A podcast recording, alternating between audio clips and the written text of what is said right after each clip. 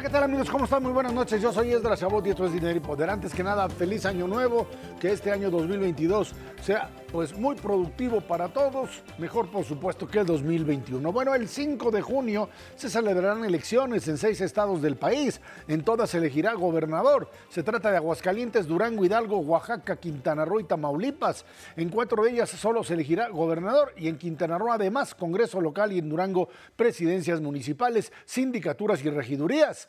Ninguna de ellas es gobernada por Morena, por ahora, por supuesto, pero bueno, pues vamos a ver qué es lo que ahí sucede cuando el partido en el gobierno ha logrado extender sin duda su capacidad de acción. El bloque PRI-PAN-PRD logró finalmente alianza en cuatro de ellas. Veremos qué es lo que sucede en las otras dos, que es Oaxaca, en donde hay una situación un poco rara ahí, en donde el muratismo es el que se debate entre mm, con quién apoya, tiene un, un, un pie puesto en, en, Morena y el otro en el PRI, o quién sabe dónde, y en Quintana Roo, en donde pues el gobernador parece que está apoyando a la candidata de Morena. Luis Miguel González Macarios, que tiene cómo estar, muy buenas noches. Y Buenas bienvenidos, noches, feliz 2022 para todos. A ver, ¿cómo ven esto, Macario? Un eh, año en donde elecciones que en otras condiciones ni quien tomara en cuenta hoy parece que pues son importantes a partir de lo que es esta campaña electoral permanente en la que vivimos en el país. Yo me sumo primero a la felicitación por este nuevo año, que sea maravilloso para todos. Espero ¿Qué que estén muy contentos ahorita jugando con los regalos que les trajeron los Reyes Magos.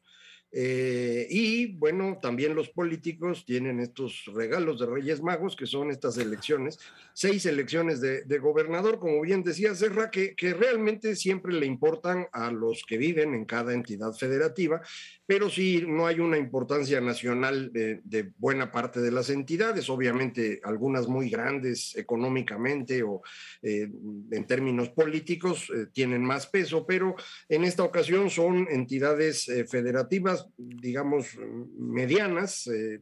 Eh, Hidalgo, Aguascalientes son incluso un poquito más pequeñas. Eh, Durango, que no tiene una presencia económica tan fuerte. eh, pero pues vamos a tener una elección, yo creo que competida en estas cuatro que tú mencionabas, Aguascalientes, Durango, Hidalgo, Tamaulipas, en donde habrá una coalición PAN-PRI-PRD en que enfrentará Morena y me imagino habrá competencia interesante.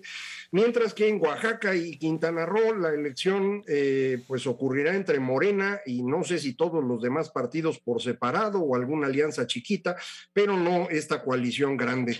Eh, creo que esto tiene que ver, como tú bien decías, con los gobernadores. Eh, todo parece indicar, según prensa, que los dos gobernadores, tanto el joven Murat en Oaxaca como Carlos Joaquín en Quintana Roo, parecen ya haberse inclinado por Morena desde antes, así como pasó, por ejemplo, en Sinaloa, en donde el gobernador del PRI, el señor Quirino Ordaz, acabó entregando el gobierno sin discutir.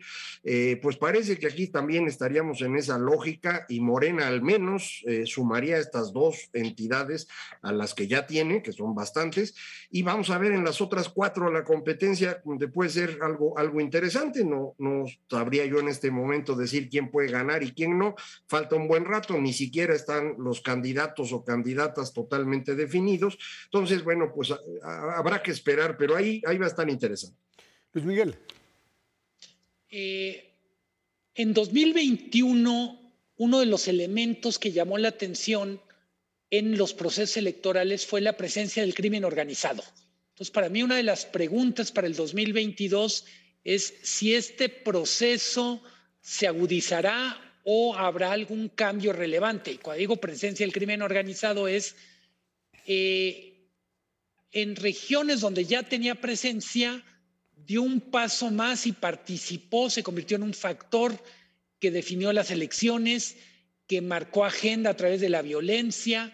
Entonces, yo expresaría primero mi, mi deseo para que 2022 sea muy diferente a lo que fue 2021 y ese proceso, mejor dicho, esa intromisión del crimen organizado no sea tan descarada, tan grotesca, tan amenazante para la vida política como fue en 2021. El otro elemento que me parece relevante es, es, un hecho que Morena va a crecer y parecería que también podemos dar por hecho que el PRI va a quedar reducido a su mínima expresión. Eh, ¿Qué va a significar esta jibarización del PRI para la alianza?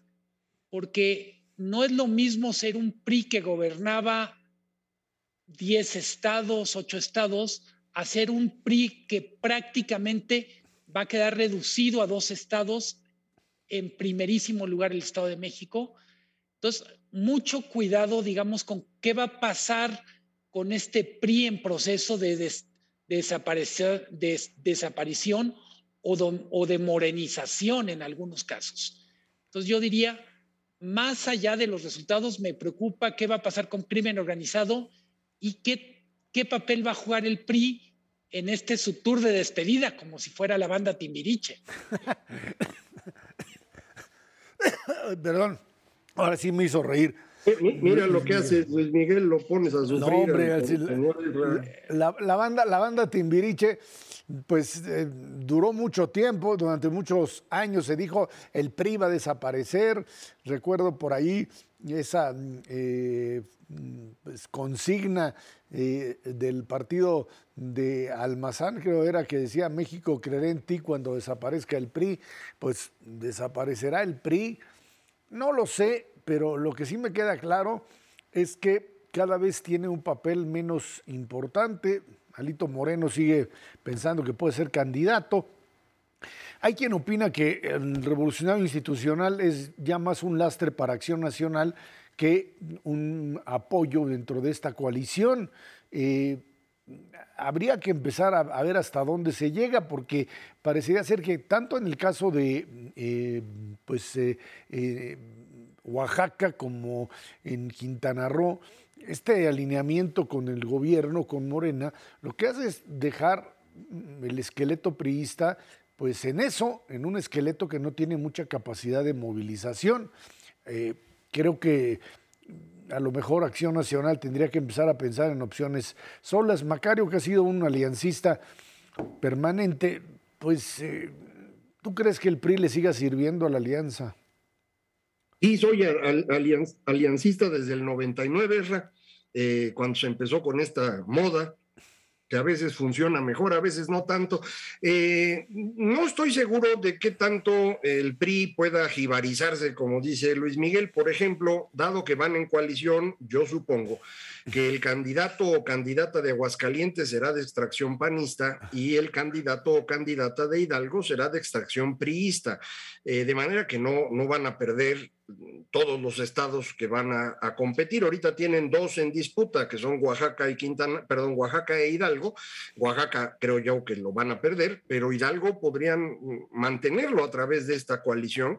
Eh, eh, creo que sí, el PRI tiene pues mala sombra, una tradición que los mexicanos ya no quisieran, pero hay que recordar que al final Morena pues es la cuarta transformación, es del PNR al PRM, al PRI, a Morena, cuatro. Entonces, es en el fondo la misma cosa, nada más que en versión eh, pues más barata, que no funciona igual de bien. No, no han logrado construir esta disciplina, esta idea de partido político. Es un amalgama de, de intereses centrados alrededor de la figura del señor presidente López Obrador, que es eh, el alma de ese partido. Entonces, yo creo que el PRI todavía sigue siendo un partido relevante en algunas partes. Eh, a mí me parece que al final igual y nos conviene que desaparezcan todos, es decir, que vayamos en este proceso de transformación que el 2018 los obligó a tomar en 2018 los partidos de la, de la transición democrática, PAN, PRI, PRD, eh, fueron muy diferentes a lo que habían sido antes de 1997 y terminaron en 2018 su, su vigencia, me parece. Entonces, a lo mejor convendría esta recomposición que siempre es difícil en un marco de leyes tan rigurosas como las que tenemos en México en materia electoral, pero a mí me parece que sí, ya convendría ir pensando en otras cosas y a lo mejor PRD y PRI son los que van a, desaparecer y Acción Nacional tendrá que convertirse en algo distinto. Pero la verdad no lo sé, eso no va a pasar este año, eso seguro. Ahora, a partir de esta, de esta nueva realidad, eh, tanto el PAN como, por supuesto, eh, eh, Morena tendrán que empezar a definir claramente lo que serían sus, propios, sus propias cartas dentro de eh, los gobernadores, o sea, las, las cartas fuertes de gobernadores, que serían pues también los mecanismos a partir de los cuales se va a gestar eh, toda una especie de movimiento alrededor de un candidato o candidata, o sea, los gobernadores juegan. Hay que recordar que López Obrador lo que hizo fue prácticamente pues, desaparecer el poder de los gobernadores, ya sea mediante pues, acusaciones de eh, crimen organizado o de evasión fiscal, etcétera, o cerrándoles total y absolutamente la llave del presupuesto y a partir de ello la fuerza de los gobernadores que imponían a los presidentes condiciones, pues prácticamente se, hizo a un lado. Eh, aquí vamos a ver ahora si finalmente esto, esto funciona, hasta dónde los hoy gobernadores pueden operar en estas elecciones y después de ello, qué papel van a jugar en la propia sucesión, porque se vuelven fichas fundamentales para eh, pues, tener acción política si es que consiguen pues eh, brincarse la tranca del propio presidente, porque hasta ahora hemos visto a los gobernadores, pues incluso alguno de ellos hasta pues este panista que fue a aplaudirle ahí el año pasado a su fiesta de eh, pues eh, de la, la conmemoración, su cumpleaños de gobierno del presidente López Obrador, ¿no? apuntas a una cosa que para mí es relevante, la dinámica local que va a aparecer en cada elección. Desde la Ciudad de México tendemos a ver las elecciones estatales como una proyección del mapa nacional o de lo que ocurre en la capital. Y hay que darle un espacio para entender cuál es la agenda local que va a estar en juego en cada una de estas elecciones. Hay estados que están creciendo mucho, que han tenido buenos resultados en lo económico, que quieren, digamos, donde la agenda económica es relevante, pienso claramente Aguascalientes, eh, pienso por otra parte eh, Oaxaca, donde pues buena parte de la dinámica electoral pasa por temas desde las peculiaridades geográficas, étnicas de Oaxaca. Entonces yo diría, tener mucho cuidado con solo ver en las elecciones locales la expresión de la disputa nacional. Entrando a lo nacional, yo diría, las elecciones de mediados de año van a estar también marcadas por las secuelas de lo que vaya a ser la consulta de, revocación de mandato, qué tanto pesará en la elección esto y también creo que va a pesar algo la discusión, las alianzas políticas que vaya a haber en torno a la definición de la reforma eléctrica. Entonces, atención más a las cosas locales, pero también hay otros procesos nacionales políticos que van a colarse en este proceso electoral de mediados de año a mí me parece que un tema que ya mencionó Luis Miguel es, muy relevante, que es el tema del crimen organizado, que, que, se ha ido metiendo cada vez más en las elecciones. Y creo que en esta ocasión eh, hay tres entidades que son más importantes en ese renglón. Eh, Durango, Tamaulipas y Quintana Roo, sobre todo, en donde hemos eh, visto una, un incremento de la violencia cada vez más cercano al turismo. Y esto es muy preocupante porque así se nos vino abajo Acapulco, eh, que sigue siendo pues un espacio de turismo nacional, pero ya muy poco de gente de fuera.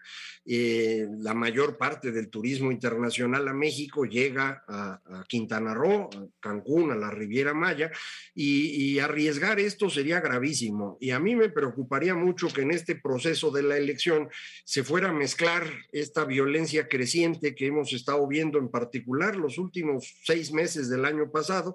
Eh, ojalá y esto no, no sea así, ojalá y, le pongan una atención especial. me preocuparía que, al igual que ocurrió en 2021 eh, el presidente estuviera presionando demasiado a los gobernadores, como tú lo mencionas, a, través de quitarles dinero, de, estarlos atacando desde su tribuna mañanera. Son cosas que no, no ayudan a la democracia, ojalá y en esta ocasión no sea así.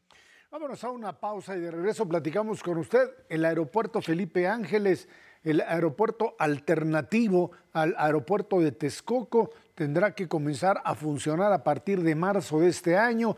¿Qué es lo que se busca? ¿Cómo conciliar los distintos, eh, las distintas exigencias de la Asociación Internacional del Transporte, la IATA, y por supuesto pues eh, este modelo bastante complicado de tres aeropuertos, si es que se añade Toluca a toda la red nacional de aerotransporte. Vámonos a una pausa. Esto es Dinero y Poder.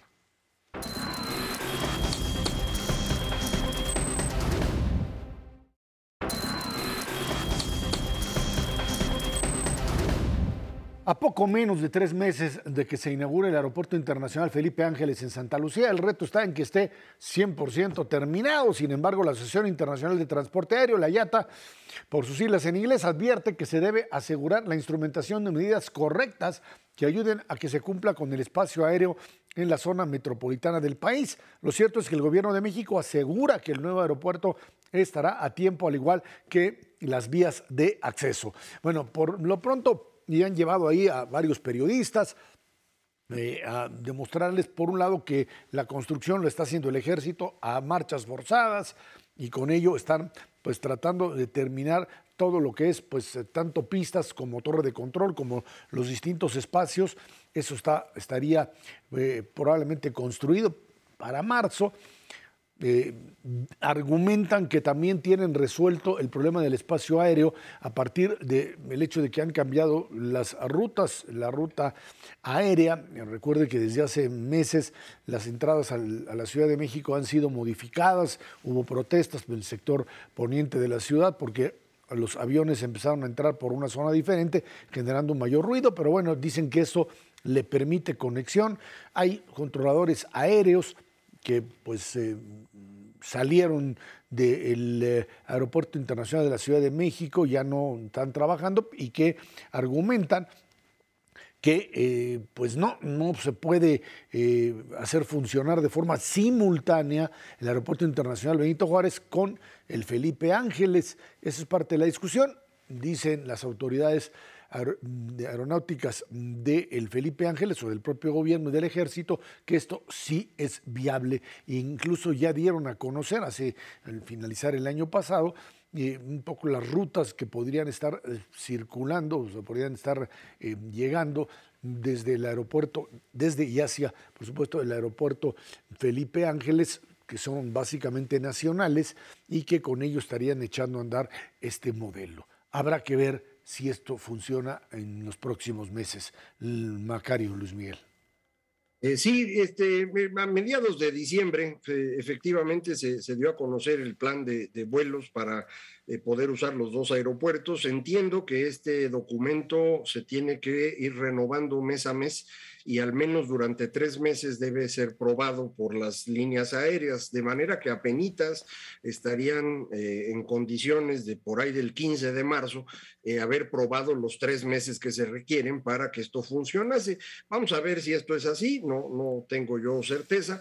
Eh, lo que sí sé con seguridad, porque lo conocemos todos, es que esta fue una ocurrencia del presidente. Eh, que no tuvo un anteproyecto, que fue un dibujito hecho en una servilleta por el señor Riobó, un amigo del presidente, constructor, eh, que después le encargaron al ejército que pues hiciera lo que pudiera eh, con base en un dibujo de otro señor que tampoco tuvo un anteproyecto, ni maqueta, ni nada por el estilo. después forzaron el espacio aéreo para que funcionara, pero no sabemos si va a funcionar. Han estado forzando a las aerolíneas para que se vayan para allá y hasta ahorita hasta donde yo sé, hay tres que van a operar en Santa Lucía, una venezolana que no sé cuántos vuelos haya de Caracas a, Ecatepec, habrá alguno. Eh, eh, mm, Viva Aerobús y Volaris han dicho que tendrían algún vuelo de ahí, no sabemos hacia qué destinos, eh, no conocemos tampoco cuáles serían las vías de acceso, nos mostraron un trenecito para decirnos que va a haber un tren, pero en realidad el que nos mostraron iba a la, a la pirámide del Sol en Teotihuacán, igual pues de ahí se puede tomar un pecero para llegar al aeropuerto. Yo todo eso no lo sé, honestamente.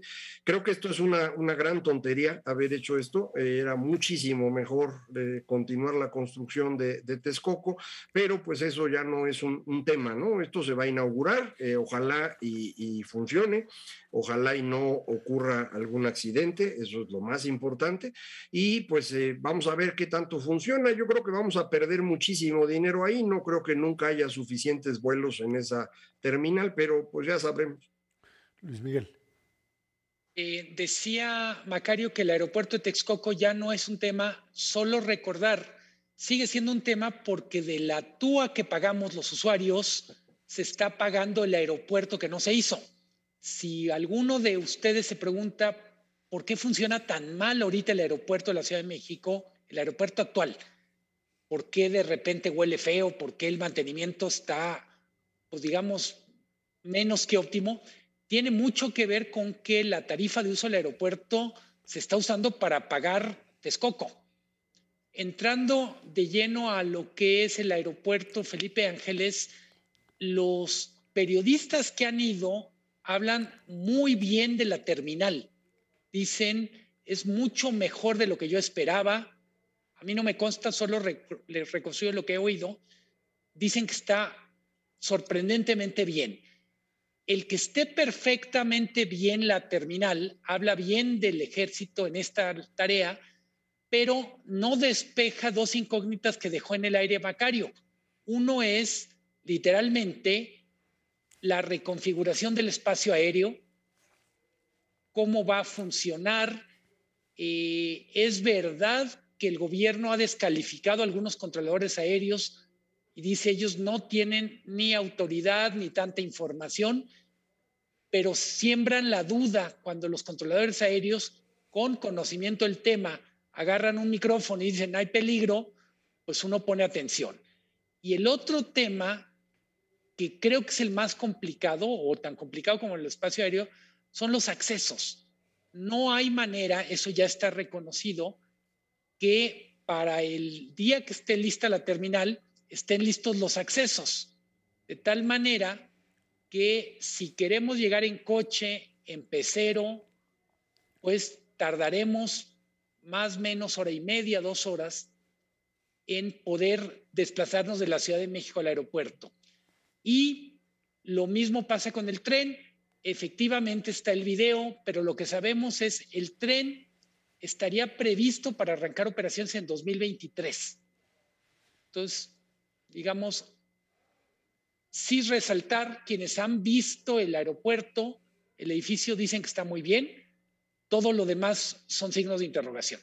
Ahora, cuando se habla finalmente de un aeropuerto de esta naturaleza, eh, habría que manejarlo además con este modelo de conectividad, más allá, por supuesto, del acceso, que es fundamental, de eh, lo que implica las distintas conexiones. O sea, eh, eh, la Ciudad de México, el aeropuerto de la Ciudad de México, que habría que pues, meterle dinero, porque si no, esto se va a venir abajo de forma brutal, no solamente en términos de el, mal estado del aeropuerto, sino la problemática ya en las pistas directamente.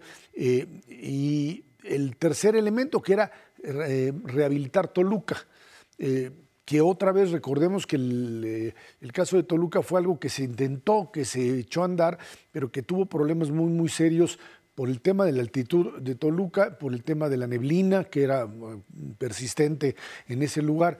Y tratar de armar una especie de hub, si se le puede llamar así, aunque no es el término adecuado para ello, de estos tres aeropuertos, pues es algo así como una obra monumental que te costaría mucho más que cualquier otra, mucho más que por supuesto Texcoco, y que no sé si te resuelve eso. Por lo pronto, países como Panamá ya, ya inauguraron lo que es un aeropuerto de eh, interconexión y que creo que finalmente pues terminará por desplazarnos, más allá de si en algún momento se quiere revivir Texcoco o no, que queda hoy eh, eh, fuera. Creo que la idea es un poco volver otra vez a, construir aeropuertos chicos para manejar una especie de modelo, digamos, pequeño de transporte más que una idea grande de traer grandes cantidades de turistas. ¿no? Creo que por ahí va finalmente la percepción. Pero eso, eso es un absurdo, eso, es una gran tontería. La, es la capital del país. No estás hablando de Macuspana o Palenque, donde sí puedes tener un aeropuerto chiquito. Eh, aquí lo que está ocurriendo es que esto va realmente a complicar las cosas. Eh, como saben los amigos del auditorio, además de estar aquí contigo y, Luis Miguel, yo también doy conferencias y esto me obliga a utilizar el, el aeropuerto con frecuencia. Y así como me ha pasado a mí, a varios colegas, eh, pues ya están eh, utilizando, si se puede, mejor ir en automóvil a cualquier destino que esté a, menos de cinco horas de la ciudad, porque el aeropuerto ya no está funcionando, el que tenemos. Y esto no se va a resolver cuando entre en función Santa Lucía, si acaso va a empeorar. Entonces, esto realmente va a ser un costo brutal para la Ciudad de México, fue un error monumental y pues eh, se debe, como decíamos, a una simple ocurrencia del señor presidente que es absolutamente incapaz de reconocer que ha cometido un error garrafal que le va a costar a la Ciudad de México muchísimo. Luis Miguel.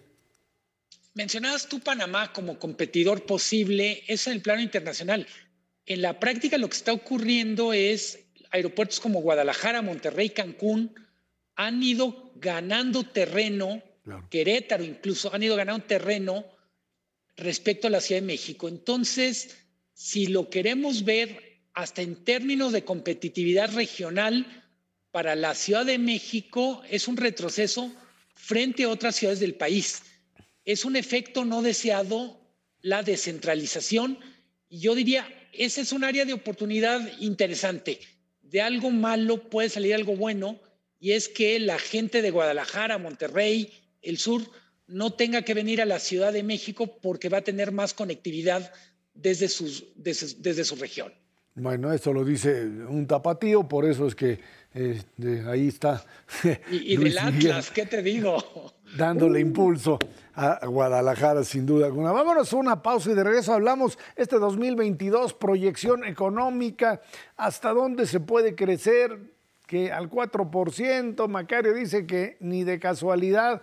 La verdad es que pues, se requerirían mayores niveles de inversión. Ahí está la clave y eso es lo que tendríamos que buscar en este año que eh, pues apenas comienza. Y para ello se necesita certeza jurídica, seguridad de que las cosas no cambien de un día para otro. Vamos a la pausa. Esto es Dinero y Poder.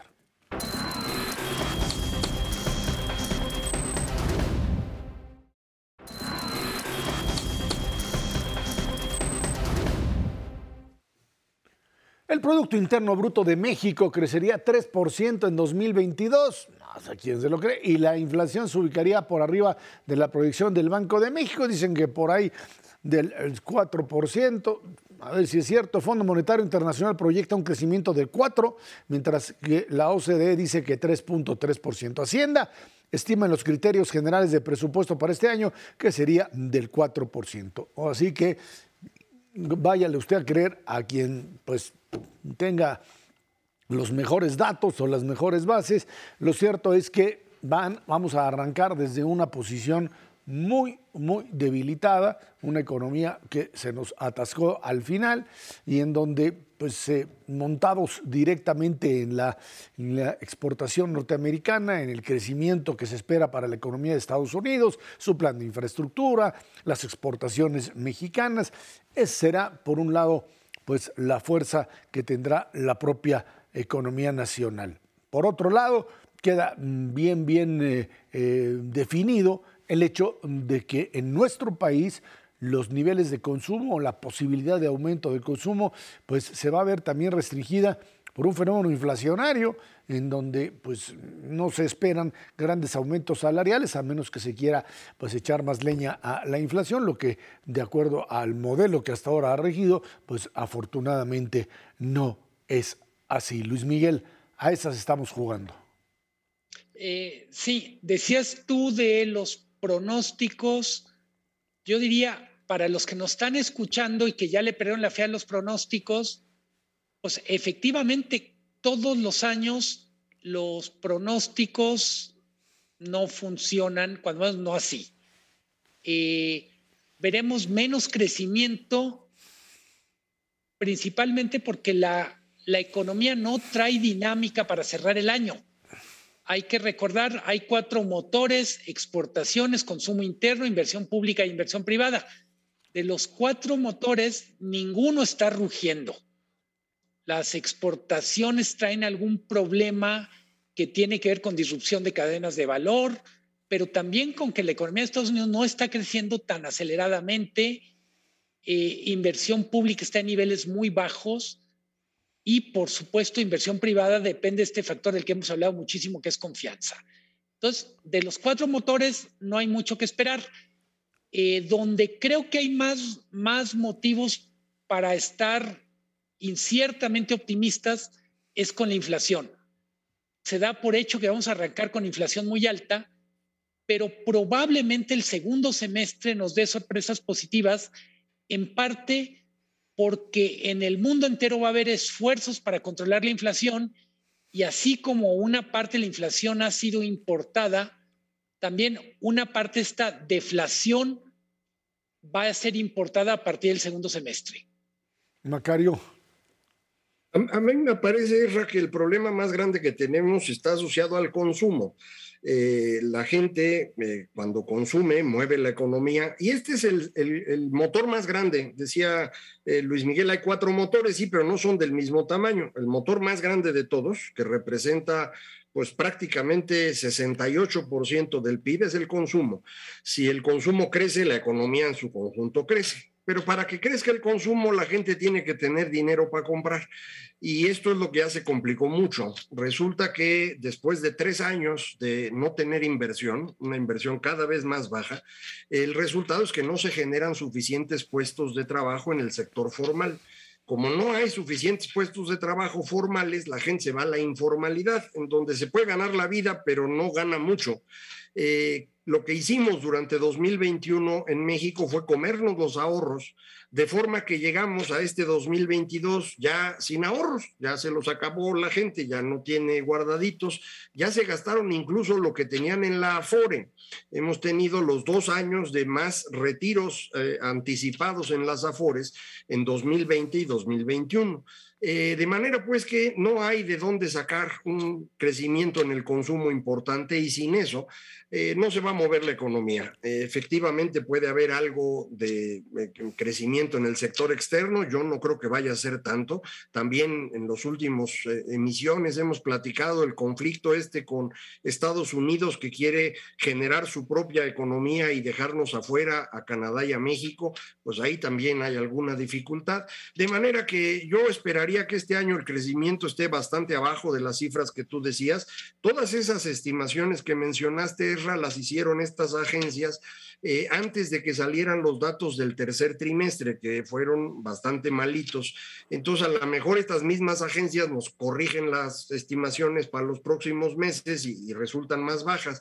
Pero yo desde ahorita diría entre 1 y 1,5% creo que va a ser el crecimiento de este año. Todavía no tenemos el dato de cómo cerró 2021, estaremos por ahí de 5, 5.5%, y este año, insisto, entre 1 y 1,5, que estoy abajo de lo que todos los demás estiman, pero creo que por ahí va. Luis Miguel. No sé, Luis Miguel.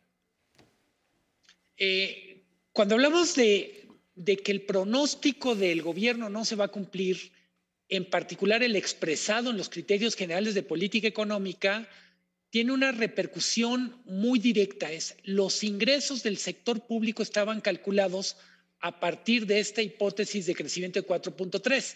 Entonces, crecer menos en automático significa el esfuerzo de recaudación va a estar más complicado.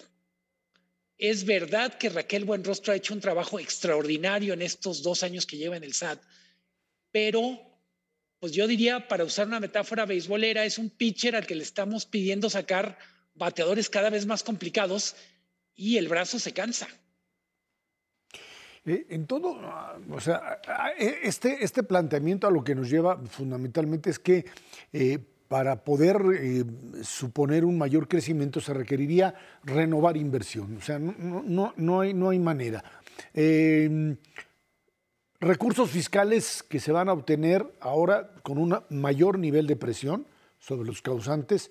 Y bueno, pues no sé si es el mejor mecanismo, creo que es el único que les queda ya por ahora, porque la informalidad te ha crecido sustancialmente en los últimos años, entonces eh, necesitas meterle más presión al causante eh, cautivo, aquel que no puede moverse dentro de la informalidad o no quiere hacerlo, eh, y mm, por otra parte, esta mm, imposibilidad real de hablar de una reforma fiscal que queda totalmente cancelada por parte del gobierno.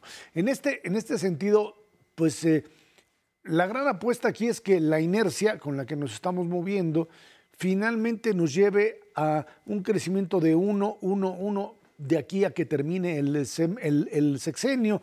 O sea, la idea es un poco navegar de muertito, evitando que pues ahora sí que el muertito se hunda, porque eh, los, digamos que los niveles de equilibrio macroeconómico, de evitar que precisamente el que está ahí en el mar echadito finalmente caiga, son muy, muy frágiles y cualquier jugada fuerte del mar terminaría hundiéndote, ¿no? Y yo creo que ese es el problema, que estás en una trayectoria que de pura inercia te puede dar uno, uno y medio por ciento cada año eh, para terminar el sexenio con crecimiento cero pero también en el transcurso de estos tres años, 22, 23, 24, pues tienes el riesgo de algún golpe externo. Por ejemplo, si se aprobara la reforma eléctrica, pues eso nos va a costar varios puntos del PIB, va a ser una contracción económica. Eh, si, por ejemplo, regresa el señor Trump como candidato a los Estados Unidos, eso pues va a desajustar el tipo de cambio y nos va a causar problemas. Eh, si perdemos el grado de inversión, eh, si de pronto hay más problemas en Pemex, para mantener la plataforma de producción que a duras penas están logrando eh, eh, eh, sostener, pero con costos cada vez mayores. O hay una gran cantidad de riesgos que hacen pensar que esta idea de mantenerte de como dices, flotando de muertito, pues no, no, no tendría éxito y, se arriesgaría a terminar el sexenio por debajo incluso de como lo empezó este gobierno. Una, digamos, opción para el gobierno en este momento sería mm, tratar de eh, eh, mover las fichas de manera tal que eh, niveles de inversión, no sé si las locales, las inversiones nacionales, lo han intentado una y otra vez y las respuestas de la iniciativa privada, aunque el presidente dice que son, que se están portando bien, que traen, los números no nos indican eso. y el capital extranjero, pues tendría que recibir un mensaje diferente. Uno se pregunta, ¿este tipo de planteamiento no, no, lo ven desde la otra perspectiva? ¿Suponen que esto se va a dar en forma automática? Aquí la pregunta es, o sea, que no se dan cuenta que esto está sucediendo? A ver, el gobierno apostó a que el sector energético sería la locomotora. Y más que la locomotora está siendo el ancla. Ese es para mí la primera, vamos a decir, el primer error de juicio. En paralelo, el mundo se está moviendo a un entorno mucho más proteccionista.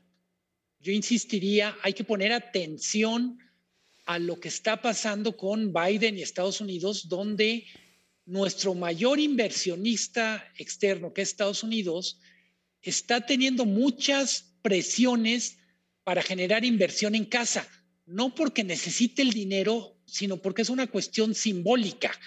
Evidentemente, Estados Unidos no necesita el capital invertido de General Motors teniendo tantísimo, pero simplemente el decir General Motors está apostando otra vez por Estados Unidos le da una banderita electoral a Biden. Entonces, para mí, el gran tema es necesitamos pensar una economía fuera del sector energético. En algún sentido estamos de regreso a 1978, 1980 y ya sabemos que quien apuesta fuerte por el petróleo tarde o temprano pierde la camisa. Así es, y bueno, pues ya sabemos que esa historia terminó y terminó mal. Vámonos a una pausa y bueno, pues para concluir este inicio de año, vamos a ver qué hace el ejército mexicano repartiendo medicinas como la nueva alternativa de distribución de este tipo de producto. Esto es dinero y poder.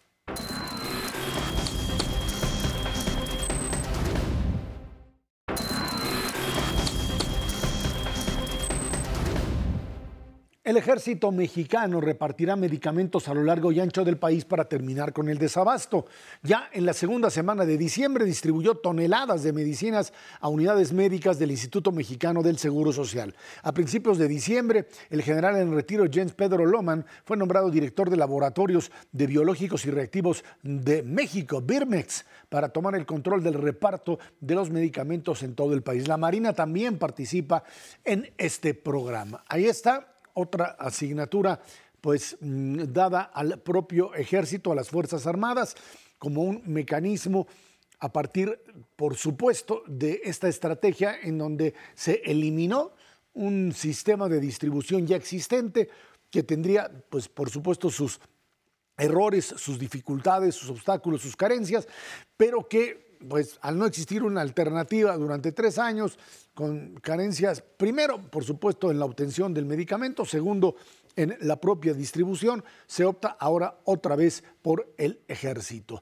Y pues ahora veremos finalmente si esto eh, funciona, tanto en el momento de la adquisición del producto, que es algo bastante complicado, como ya lo han anunciado los distintos exsecretarios de salud, como en el momento de la distribución, en donde pues no es lo mismo repartir refrescos que repartir medicamentos, Macario. Eh, sí, sin duda, yo creo que este es uno de los eh, ejemplos más eh, dramáticos, más contundentes, más terribles de la incompetencia del actual gobierno. Lo que ha ocurrido con el tema de salud ha sido gravísimo. primero, destruyeron este sistema de adquisición y distribución de medicamentos porque afirmaban que había corrupción, cosa muy probable, pero que no han probado ellos hasta ahorita. Eh, después acabaron con el Seguro Popular para sustituir por el INSABI, al cual le asignaron esta distribución y compra de medicamentos. Lo hicieron con un organismo que forma parte de Naciones Unidas que no sirve para eso y que nos costó una fortuna y que no ha comprado todo lo que se necesitaba. Entonces sí hay escasez de medicamentos, el presidente lo negó mucho tiempo, eh, después lo reconoció en momentos que no sabía que lo estaban grabando o que se le olvidó que estaba eh, siendo transmitida su opinión, eh, luego dijo que no había dicho eso, que siempre sí. El asunto es que no están pudiendo resolver el problema. Esto ocurrió al mismo tiempo que tuvimos la peor pandemia en eh, un siglo, de manera que eso también lo hicimos muy mal y al cierre prácticamente de noviembre del 21, ya traíamos 650 mil mexicanos muertos por encima de lo que debía haber ocurrido. Eh, y ahora quieren que Birmex, que era una empresa del gobierno mexicano hecha para desarrollar vacunas, sueros y otros eh, biológicos que se pueden eh, utilizar. Eh, ahora que, se dedique a repartir y, comprar medicamentos, esto es un absurdo total. encargarle eso al ejército me parece deplorable para el ejército mismo, pero muy negativo en términos del sistema. Esto no va a funcionar. No es simplemente porque la gente no quiera, es que se requiere conocimiento y, capacidad logística que el ejército no tiene. Ellos no deberían dedicarse a eso. Su trabajo es la seguridad nacional, no construir aeropuertos o sucursales bancarias o repartir medicinas. Entonces, para mí es eh, error tras error y el problema es que esto está matando seres humanos. Esta escasez de medicamentos le ha costado la vida a niños con cáncer, a mujeres con cáncer, y, la verdad es que eh, son unos criminales, man. Luis Miguel, eh, esto se le plantea al ejército como una labor, ya hablábamos anteriormente de aeropuerto de Santa Lucía, también repartirlos, eh, no se está generando, además de una concentración de facultades, de funciones en el ejército, ponerlo en riesgo en el momento en que algo de todo esto no funcione y luego, pues decir, es que el ejército no lo hizo. Eh, un estudio, ahora sí, del CIDE, mencionaba 250 actividades que han sido transferidas al ejército el riesgo es muy alto, yo diría la trampa está puesta. Es imposible cumplir bien todo y solo enfatizar la resolución del tema de abasto de medicamentos es un asunto que sobre todo tiene que estar siendo valorado desde el punto de vista de los usuarios, de los que usan los medicamentos. No son los discursos, no son los informes, sino los propios usuarios los que tienen que darnos testimonio que se está resolviendo. Llevamos tres años dando palos de ciego con el tema del abasto de los medicamentos. Está metido aquí desde hace dos años la UNOPS, una oficina de Naciones Unidas encargado de temas de administración, etcétera, que nunca había tenido un trabajo de esta escala ni de esta complejidad. Cuando dicen no es lo mismo que repartir refrescos o papitas, solo explicar, como lo entiendo yo, es los medicamentos tienen que llegar en diferentes niveles de preparación, con diferentes temperaturas, con diferentes tiempos de entrega a lo largo y vez del día. Entonces, en buena medida es cargarle muchas responsabilidades al ejército, pero además es no demostrar que se aprendió nada en estos tres años. Efectivamente, llevamos tres años que se prometió reestructurar un sistema que seguramente, como dice Macario, tenía ineficiencia, seguramente tenía corrupción, pero la corrupción se persigue pues encarcelando a los corruptos, no, no destrozando el sistema en el que trabajaban. Y yo te añadiría, la, corrupción no solamente se trata de un, de un fenómeno que se combate con la eh, persecución de los eh, culpables o de los que mm, llevan a cabo la actividad, sino generando instrumentos que te eviten que el siguiente haga lo mismo, porque si tú puedes dedicar a estar metiendo al bote a quien pesques, pero si no encuentras mecanismos de disuasión o de supervisión que sepan que si haces lo que estaba haciendo el otro, te van a agarrar, pues esto va a seguirse reproduciendo. Y cuando hay periodistas que dicen, es que el ejército está generando, hay corrupción en el ejército, pues es que el problema es que si los vuelves a poner en actividades en donde la posibilidad de, eh, y la presión y todo lo que genera un modelo de corrupción está ahí presente, también les va a pasar. no son supermanes.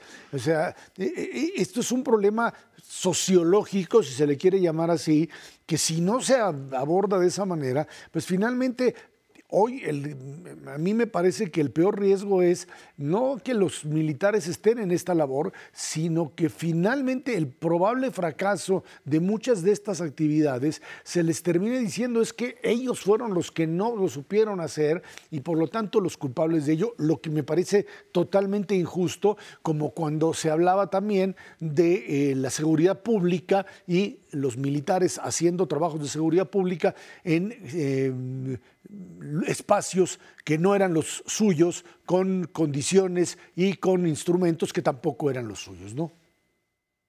Eh, sí, sin duda, pero esto además, eh, en lugar de construir estos instrumentos o mecanismos para evitar que la corrupción vuelva a ocurrir o para corregirla, lo que se ha hecho es tratar de esconder lo que se está haciendo. Para eso fue el acuerdo que emitió el presidente noviembre o diciembre, no recuerdo la fecha, eh, para tratar de que nadie revise ni lo que se está haciendo, ni ya una vez que se hizo, cómo fue que te terminó y cuánto dinero se utilizó.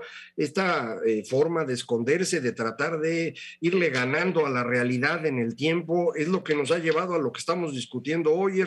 Comentamos el tema del aeropuerto, que fue una ocurrencia, el tema del crecimiento económico, que es una tragedia en términos de desarrollo, y ahora el caso de salud, que una cosa peor, es una tragedia humana. Y en todo es un asunto de ocurrencias que luego hay que ir tapando día a día, incluso con acuerdos como este inconstitucionales.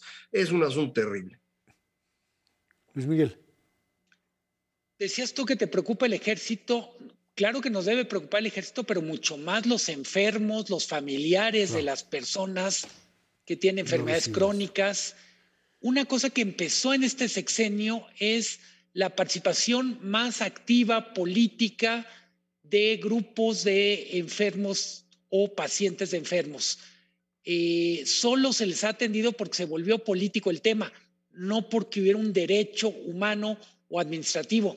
Eso es parte de la deformación en la que estamos ahorita. Bueno, pues ahí está, esa es la realidad, ahí está el país y esperemos que en este año, pues es cierto tipo por lo menos de carencias finalmente logran, logren eh, ya cubrirse y de esa forma tengamos pues menores, al menos menores, menores problemas en este 2022 que apenas comienza. Se los deseamos a nombre de todos los que hacemos este programa. Luis Miguel González Macarios, que tiene muchísimas gracias. Gracias a usted que nos ve y nos escucha todos los jueves 10 de la noche aquí en el 11, Dinero y Poder. Por nuestra parte, muchísimas gracias y muy buenas noches.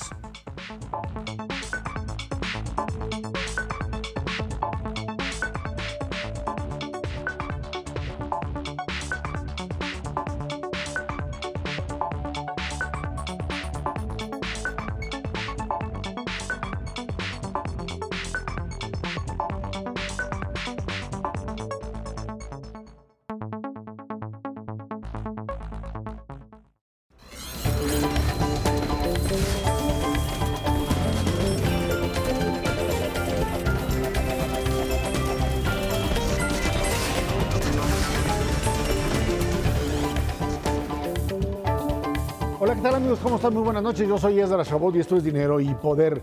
Bueno, pues imparable la cuarta ola de COVID en nuestro país por la variante Omicron. Los contagios registran números récords por día. La noche del miércoles se registraron más de 44 mil nuevos casos. Las 10 entidades con el mayor número de casos acumulados son la Ciudad de México, el Estado de México, Nuevo León, Guanajuato y Puebla, entre otras. Aún se espera que haya un pico mucho mayor de contagios. Nos acompaña vía Zoom el doctor Alejandro Macías, infectólogo y excomisionado contra la influenza H1N1, que bueno, pues frente a esto, la verdad es que estamos ante pues un lo que se llama algo desconocido y con un nivel altísimo, esta cepa, un nivel altísimo de contagio. Muchísimas gracias por acompañarnos. Macario Esquetino, Ernesto Cervera, buenas noches. Doctor Macías. Buenas noches. Hola. Buenas noches. Buenas noches. Auditorio. Gracias. Doctor Macías, ¿qué pasa con Omicron que es diferente de Delta? ¿Por qué el nivel, dicen por un lado, el alto nivel de contagio que genera Omicron y por otro lado, algo que habría que definir claramente si es que es menos eh, grave, menos mortal que Delta. ¿Es así o estamos tratando de reducir otra vez la realidad a cosas que desconocemos?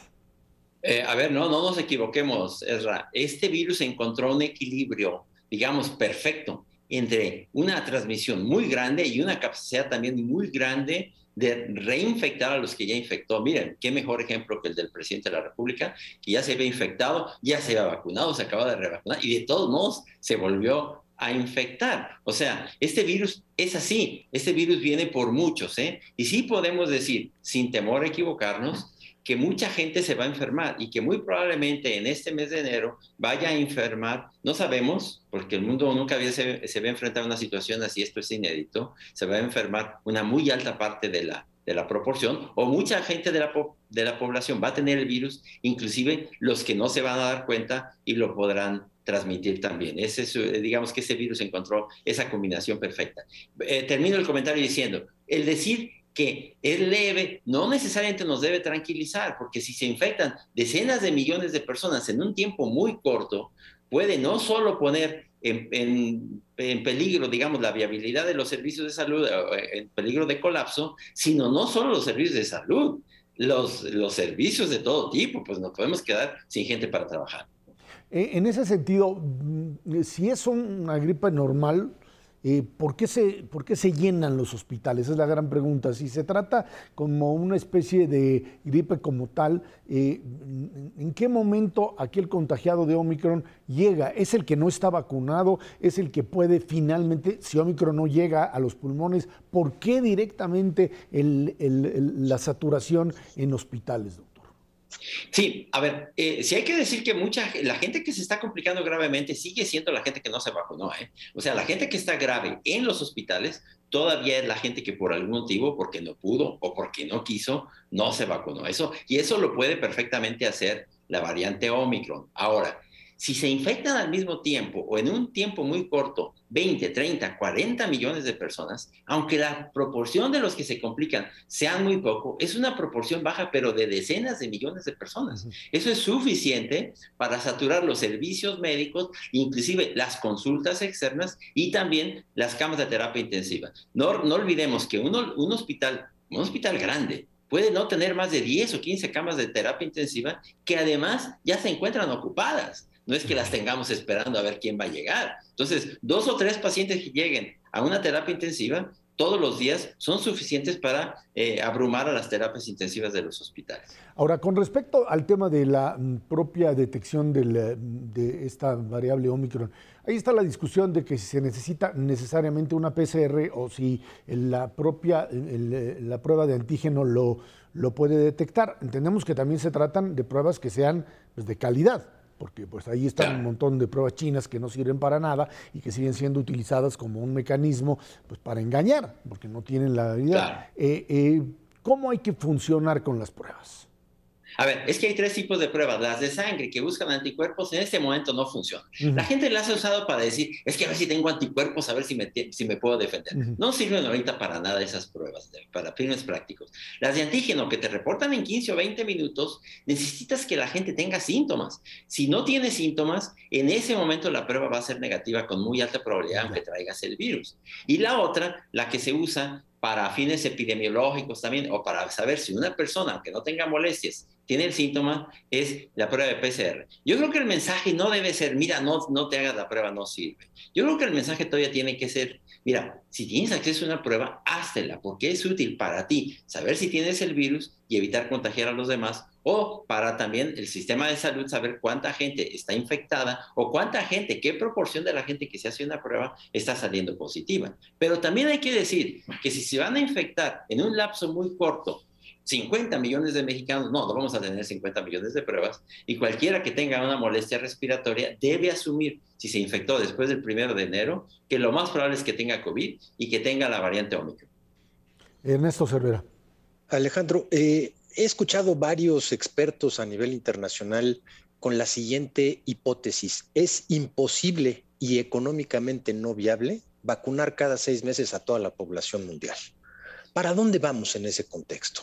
Sí, eh, yo creo que tienen toda la razón. Tienen toda la razón. O sea, va a ser imposible estar aplicando. Multipliquen eso por 10 dólares cada vacuna y varias veces al año. O sea, no va a haber dinero que alcance.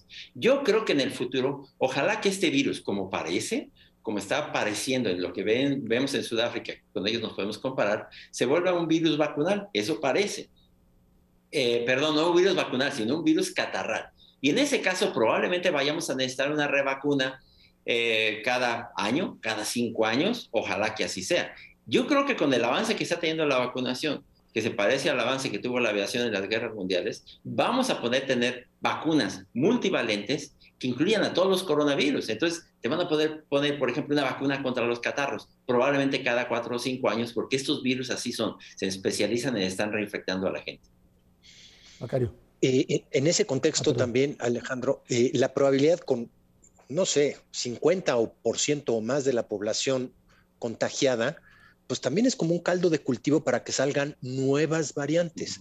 Eso ¿Es preocupante o no es preocupante? O sea, claro, o sea, todo puede ser, pero yo digo, es que ya es un virus peor que este, pues ya cualquiera, o sea, este virus ya llegó a donde quería, ya mutó lo suficiente, si quiere seguir mutando, pues se tendrá que llamar de otra manera, SARS coronavirus 3 o algo así, porque sacar un virus peor que este yo creo que difícilmente lo va a conseguir. Este virus ha conseguido el equilibrio perfecto entre transmisión y escape a la inmunidad. Yo creo que todo es posible, pero este virus yo creo que ya es, digamos que el culmen de a donde puede llegar este virus y que en el futuro lo que vamos a estar viendo son sublinajes de este propio virus que va a estar cambiando para engañarnos y podernos reinfectar. Pero, a ver, si tú me dices, eso es perfectamente posible. No solo eso, aprendamos las lecciones, porque de esta epidemia Puede ser que mañana nos digan, o sea, el coronavirus ya se acabó, pero empezó otra nueva en China, otra nueva variante de, de, una influenza y vamos a empezar todo de cero. Es perfectamente posible. Yo creo que lo que hay que entender es que tenemos que aprender las lecciones para que no nos vuelva a pasar esto que nos está pasando, que es terrible.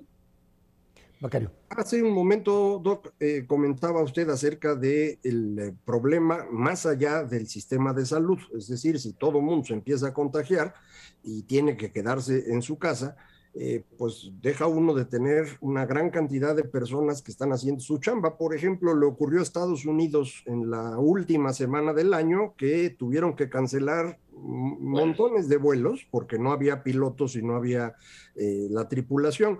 Y nos ocurrió algo parecido en México en la primera semana de enero. Eh, tal vez por eso en Reino Unido acaban de anunciar que van a bajar el tiempo que tiene que quedarse la persona en su casa ya no dos semanas, ya no una semana, cinco días, y a los cinco días ya puede salir, eh, que tal vez sea una pues, solución económica a un problema que no exactamente se ha resuelto. Eh, ¿Podríamos hacer eso bajo la idea de que los que se reintegran a la economía vayan con su cubrebocas y mantengan ciertas costumbres diferentes?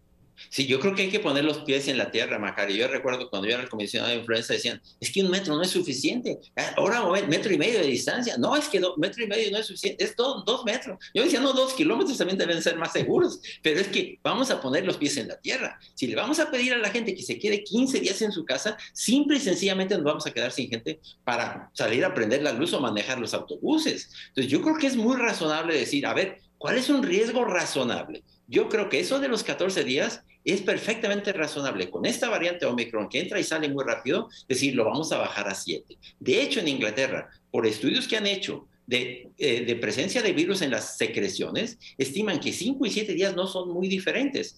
En los CDCs de Estados Unidos se les criticó mucho porque bajaron eso a los 5 días, pero es que hay que poner los pies en la tierra. Si no hacemos eso, simple y sencillamente, no solo los servicios de salud, los bancos, los, el metro, ¿quién va a manejar el metro? Yo creo que vamos a tener que ser muy solidarios y entender que no nos podemos quedar 15 días. Ya, tú estabas previamente sano y eh, estabas sano, estabas sana y a los cinco días ya te sientes bien, es razonablemente pensar que al sexto día ya no vas a contagiar. Y ahora, doctor, para la atención de los eh, propios eh, pacientes que tienen eh, que han sido contagiados con el propio eh, Omicron. Eh, se tiene que utilizar el mismo tratamiento que se utilizaba con Delta. Hay aquí una verdadera locura mm, del sistema de salud o de algunos de los médicos que pues parece que no aprendieron nada y que siguen recetando cosas que agravan la situación. ¿Qué se hace? Ya no es un problema ahora de vías directamente respiratorias o del, de pulmón, lo que afecta a Omicron, pero ¿qué, es, ¿qué hay que hacer? O sea, ¿cómo hay que tratarlo? Es una gripe como tal y como tal hay que manejarlo, hay que evitar meterles cosas como eh, cortisona, por ejemplo, que cualquiera va y ahí lo meten y pues, genera situaciones bastante difíciles de controlar después. Sí, tienes toda la razón, Mira, yo creo que hay que aprender las lecciones, por eso decía, por desgracia, en México el sistema primario de salud en buena medida ya está, eh, digamos que polarizado a las farmacias ¿eh? y, a las, y, a, las, a los consultores anexos a farmacia, donde puede haber gente muy competente, pero se ha sobremedicado a la gente. Yo creo que, a ver, también hay que decir, esto no depende necesariamente de medicamentos. Lo razonable es, primero, los síntomas, analgésicos y chécate el oxígeno. Eso es muy importante, que no te baje la oxigenación. Y si te baja la oxigenación, entonces avisa para oxigenarte a tiempo. Pero absolutamente de acuerdo, a la gente se le ha sobremedicado. ¿eh? Y como bien dices, a veces les empezamos o les empiezan cortisona en el segundo o tercer día cuando tienes muchos virus, eso es echarle leña al fuego. Entonces, acitromicina, ivermectina, ceftriaxona intramuscular, levofloxacina, lo que tú me digas. No, no, no. Aquí es toma sintomáticos, chécate la oxigenación y avisa si no estás bien. Eso yo creo que sigue siendo lo mismo, se llame Delta o se llame Omicron. Eh, doctor, muy rápidamente, eh, ¿con, qué nos quedamos finalmente como las medidas fundamentales, como la gente que estamos a pie? Olvidémonos por un momento de las recomendaciones que nos dan. ¿Qué hacemos en estos momentos para, más que evitar el contagio, por lo que nos está diciendo, tratarnos? Sí, a ver, eh, a ver, yo creo que primero, el mensaje debe ser, esto no se ha terminado. es verdad que no, eh, no queremos alarmar a nadie, es, hay que darle una, información objetiva, pero aquí hay, todavía usar cubrebocas, todavía evitar tumultos, el que pueda seguir trabajando desde casa que lo haga, el que pueda ventilar los espacios, evite los tumultos, eviten estar respirando el mismo aire de los demás. Lo que se pretende es que no nos enfermemos todos al mismo tiempo, eso sigue siendo importante, se llame como se llame el virus. Ahora, si ya te enfermaste, procura no enfermar a los demás, aíslate en tu casa unos días, eh, ventila también los espacios cerrados. Si tienes acceso a una prueba, háztela, chécate que no te baje la oxigenación. Son cosas que ya debemos haber entendido en este momento. Macario. Perfecto. Eh, sí, ah, eh, creo que la parte más relevante ahorita es los, los virus suelen resolverse solos en la mayor parte de los casos si, si está uno en buenas condiciones. Las personas vacunadas que pueden enfrentar más fácil el, bicho eh, probablemente no necesitan estarse medicando como ya, ya usted eh, decía. Eh, sin embargo, pues hay síntomas que son difíciles. ¿Para esto hay alguna recomendación? Sí, no, o sea, los, es que los síntomas, la enfermedad tampoco es que sea del todo leve, Macario, puede tumbarte cada dos días ¿eh? y te puedes sentir bien apaleado.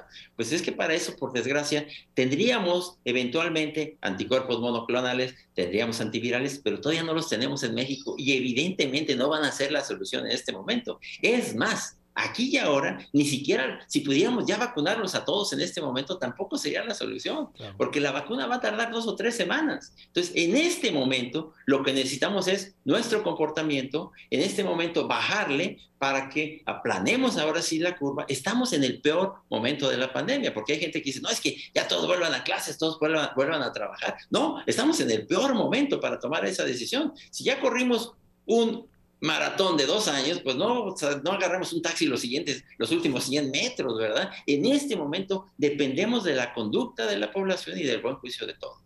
En todo caso, pues ahí están los mismos, las mismas recomendaciones que antes, usar cubrebocas, por supuesto, lugares eh, pues ventilados y sana distancia, algo que pues parece que también muchos han olvidado en este momento. Doctor Alejandro Macías, muchísimas gracias por haber estado aquí con nosotros.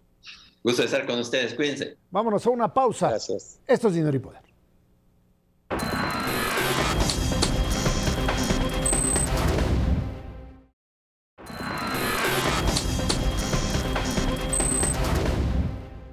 Citigroup anunció la venta de Banamex en nuestro país, con lo que dejaría de operar su banca de consumo y para pequeñas y medianas empresas mantendría operaciones de su banca corporativa, mercados, casa de bolsa y el negocio de banca privada global. Banamex es el tercer banco más grande que opera en el país, con más de 31 mil empleados, 1.276 sucursales y poco más de 9 mil cajeros automáticos. Por otro lado, en otra información económica, el INEGI informa que en noviembre pasado actividad industrial tuvo un retroceso de 0.1% mensual, mientras que la tasa anual tuvo un incremento de 0.7%. Macario, estamos hablando, primero entremos al tema de Banamex una decisión que tiene que ver fundamentalmente, eh, pues dicen, con una estrategia global de la propia institución, de Citigroup, eh, y empieza a darse esta discusión en la Asociación de Bancos de México, en distintos espacios, si se trata de una eh, pues, salida de Banamex o de Citigroup de México como parte de un esquema de negocios que no tiene nada que ver con la realidad que vive el país. el problema aquí es si es tan rentable, ¿por qué Citigroup se sale? Este sería el gran eh, interrogante, o si quizá pues quieren simplemente enfocarse a los grandotes y el tema de los chiquitos dejárselo a otro porque no les interesa algo que a veces es difícil de entender en la lógica bancaria, Macario. Eh, sí, me parece que eh, tiene mucha razón el anuncio que hicieron. Citigroup quiere dedicarse a nivel global a grandes empresas, a intermediación en negocios de ese tamaño, eh, y no quiere ya tener banca de consumo, banca de pequeñas y medianas empresas. Esto es global, en distintas partes del mundo han anunciado lo mismo. Eh, aquí en México, Citigroup no fue tan exitoso. Esto también es importante recordarlo. Cuando ellos compran Banamex, eh, compran al banco más grande del país eh, y ahorita pues está en un tercer o cuarto lugar, a lo mejor un poquito peor todavía. Es decir, no les ha ido tan bien como ellos pensaban y creo que esta es la razón por la cual están optando por tener una presencia diferente en el mercado bancario a nivel global. Entonces, yo creo que esto es fundamentalmente lo que ocurre. Me imagino que también deberá haberlos ayudado en la decisión, que la economía mexicana no le va tan bien, pero eh, otros bancos están teniendo éxito aquí en México, no tienen mayor problema, aun cuando la economía no esté creciendo, eh, tanto la captación como los créditos se han mantenido en niveles muy razonables, así que no, no parecería ser algo asociado a, que la economía no funciona, sino más bien a un tema específico eh, de Citi. Banamex, que es el banco eh, que era mexicano, que es prácticamente hablando el primer gran banco que se crea en México en 1884, eh, seguirá existiendo y ahora aquí la clave es quién lo compra eh, y vamos a ver pues qué ofertas hay, quiénes pueden comprar y quiénes no, dependiendo pues de todos los reguladores que tienen que intervenir en esta decisión. Ernesto, algo que pues tardará mucho en definirse, me queda claro que estamos ante una situación compleja, sin embargo, pues eh, que se venda un banco de esta magnitud sí eh, abre el camino a un proceso pues bastante complicado en términos de la propia eh, pues del propio negocio bancario en uno o en otra de una u otra forma quiénes apuestan por él y de qué manera se puede vender un banco así sí la verdad es que esto puede avanzar a la velocidad uno, que el vendedor quiera hacerlo y dos, que los compradores potenciales pues quieran entrarle. Yo creo que sí va a haber potencialmente muchos compradores. La verdad es que ya internamente se han manifestado no solamente grandes bancos participantes, sino otros personajes que no necesariamente están en el sector bancario y que pues sí le ven ahora sí que oportunidad de negocio a lo que está vendiendo Banamex. Lo que puede ser un poquito más tardado es razón precisamente las valuaciones. Las valuaciones pues de la cartera, qué condiciones tiene. Precisamente para poder hacer una, buena postura, pues se necesita mucha información. Eh, Banamex tiene que abrir prácticamente todo lo que tiene a diferentes postores, no necesariamente está en su interés abrir todo, pero desde luego los potenciales compradores quieren saber absolutamente todo, cómo está su capital, sus reservas, sus captaciones, sus préstamos, su cartera vencida en los diferentes estratos, los inmuebles que tiene, cuánto vale, por ejemplo, pues algo que está muy cotizado por ahí es la FORE, porque precisamente lo que te da la capacidad para tener músculo en ese mercado específico, pues es precisamente la cantidad de gente que eh, toma tus servicios. Eh, en ese contexto, yo no dudo que Banamex tenga prisa. Citi tiene prisa por mejorar su rentabilidad a nivel internacional, como bien lo dijo Macario, pero desde luego ya la decisión está tomada de salirse de un mercado que para ellos es demasiado competido en el mundo entero. La tecnología ha hecho que mucho de la infraestructura que tenías, hasta los cajeros automáticos, ya te salen sobrando, eh, porque ya prácticamente una cantidad importantísima de usuarios hacen sus transacciones por teléfono. Entonces entrarle a un mercado de esa naturaleza es complicado eh, y solamente potenciales tiradores para comprar Banamex que tengan precisamente una escala en la que quieran subirse de medios a grandes, pues podría tener algún sentido. El problema de fondo es nuevamente la rentabilidad, la rentabilidad de sucursales que abren hasta las 4 de la tarde o hasta las 5, vis a vis que abran hasta las 9 de la noche o cerrarlas inclusive y quedarse con el mejor capital humano.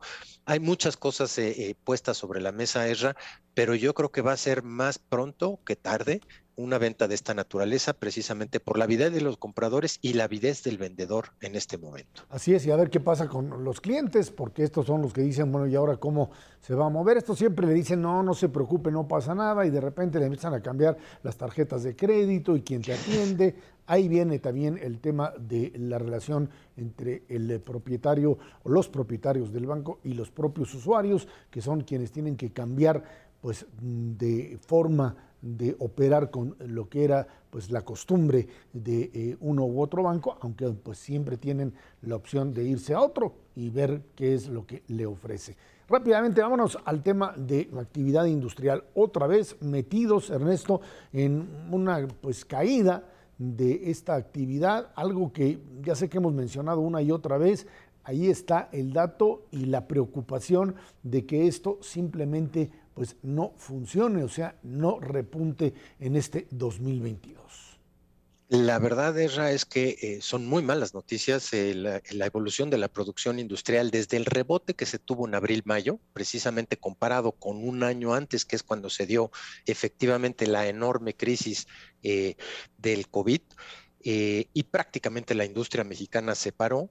Eh, yo te diría, no hemos crecido absolutamente nada. De hecho, la producción industrial está un poquitito por abajo del nivel de junio eh, en, esta última lectura de noviembre y todos y cada uno de sus rubros, con contadas excepciones, es el mismo caso. Las manufacturas están un par de puntos por abajo, 2% por abajo del nivel eh, más alto después de la crisis. yo te diría, no solamente no se recuperó lo perdido en términos de producción, frente a la crisis del COVID, sino ya estamos por abajo, inclusive de los niveles que se alcanzaron inmediatamente después de la crisis. Sí es preocupante porque es un periodo en el que la economía estadounidense se expandió y uno tendría en mente pues esta duda razonable de por qué México no está jalando a todo lo que da, especialmente en el sector manufacturero, frente a un crecimiento, pues yo te diría, muy importante de la economía norteamericana y siendo nuestro principal motor de crecimiento, al menos en el ámbito externo. Eh, pues simplemente porque no están dando las condiciones de competitividad de nuestra industria manufacturera. La competencia es feroz allá afuera. Los chinos, con toda la problemática que tienen, siguen surtiendo y siguen, digamos, beneficiándose de esta dinámica de crecimiento estadounidense y yo te diría, hacia adelante preocupa y preocupa mucho si efectivamente la industria manufacturera mexicana va a tener pues las condiciones de competitividad. Otras dos industrias que sin duda alguna también son muy importantes, la construcción y lo que es la minería, no han tenido un buen comportamiento. La verdad es que uno se puede fijar claramente en lo que es el sector construcción en materia de infraestructura y está muy, pero muy por abajo, olvídate de la crisis eh, y la recuperación de la misma, está muy por abajo del 2017. Es un sector golpeadísimo, el sector privado prácticamente se salió, el sector público no le entra con decisión, pero a mí me preocupa efectivamente el sector edificación y el sector vivienda, que dadas las regulaciones existentes y dada la poca confianza que hay del sector empresarial, tampoco ha jalado durante estos últimos dos años y está en un nivel pues prácticamente 15% por abajo de antes de la crisis. Muy preocupante lo que está pasando en el sector industrial, más allá de lo que ya se perdió, por lo que puede venir hacia adelante. El crecimiento en la Unión Americana, la inflación, Macario, serían indicadores claros de algo pues difícil de manejar dentro de lo que implica pues una industria mexicana que estaría viviendo básicamente de la esperanza de eso, de una estabilidad económica en los Estados Unidos y de la capacidad de crecimiento misma, ¿no? Eh, sí, lo, explicó muy bien Ernesto. La, industria en México, la mitad son manufacturas y la otra mitad son minería, electricidad y construcción. La parte de manufacturas sí reacciona a lo que pasa en Estados Unidos y se ha movido razonablemente bien. Eh, este año puede ocurrir lo mismo. Eh, hay que recordar que todo el mundo está bajando ya las estimaciones de crecimiento de Estados Unidos eh, pero aún así, pues nuestras manufacturas se pueden mover parecido a las de ellos. El resto de la industria en México es el que se ha venido abajo y no se está recuperando. Lo acaba de explicar Ernesto. Doy algunos datos nada más. Minería, 80% es extracción de petróleo. Y esta viene cayendo desde 2004 y no va a cambiar, va a seguir cayendo. Electricidad, pues está produciendo 10% menos de lo que se producía en 2018 y por eso Comisión Federal trae problemas. Y finalmente construcción, lo acaba de explicar Ernesto muy bien, 15% abajo de su nivel de 2018. Entonces, pues esa mitad de la industria no se mueve y aunque la otra mitad que es manufacturas más o menos vaya, pues el resultado neto es el que estamos viendo un crecimiento bastante triste. Vámonos a una pausa y de regreso platicamos con usted sobre pues, el pleito en Morena. Ricardo Monreal dice cuidado con los radicales y por otro lado ahí están pues, las grandes apuestas en el tema de la reforma eléctrica. Vámonos a una pausa. Esto es dinero y poder.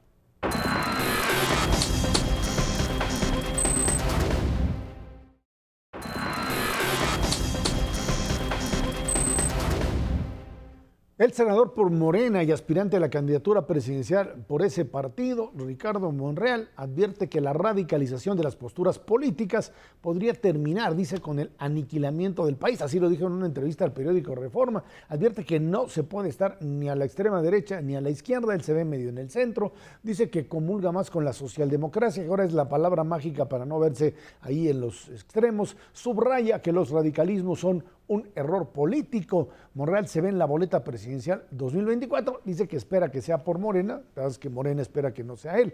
Ese es otro problema. Bueno, ahí es donde está este asunto. Esto en medio además de una recomposición o de un enroque dentro del gabinete que se dio esta semana a partir de lo que podría llamarse una reorganización fundamentalmente en la Secretaría del Bienestar para pues eh, empezar a manejar lo que es eh, el, órgano político electoral que tiene en esta área y que es obviamente un elemento muy potente. Un Ricardo Monreal que decide jugar una carta muy, muy eh, fuerte, uno aparecer en Reforma, que es eh, visto por el gobierno como un diario eh, pues no bueno, llamémoslo así, y que por un lado pues aparece diciendo que esta idea de correrse al centro es buena, cuando el propio presidente ha dicho que no lo ve así, eh, y que, bueno, pues espera que haya eh, la posibilidad real de que Morena le dé la oportunidad de competir en lo que llaman piso parejo,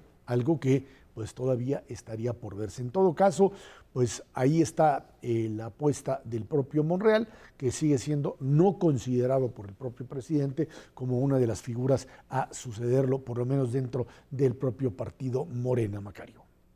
Eh, sí, sin duda, y poco después de haber dicho esto y que lo regañaran, sacó un tuit diciendo que, bueno, lleva 25 años de trabajar con López Obrador y que siempre lo va a respaldar. Eh, les está costando mucho trabajo procesar en, Morena esta sucesión adelantada que tuvo que abrir el presidente cuando se dio cuenta que no tenía posibilidad alguna ni de extender su mandato ni de reelegirse como él quería originalmente, al perder la elección intermedia y no tener suficientes diputados para modificar la constitución eh, bueno, pues tuvo que arrancar la sucesión y tuvo que hacerlo a favor de Claudia Sheinbaum. El mismo Marcelo Ebrard este lunes pasado sufrió eh, pues digamos, el desprecio presidencial eh, alrededor de la toma de posesión una vez más eh, del señor Ortega en Nicaragua, Daniel Ortega.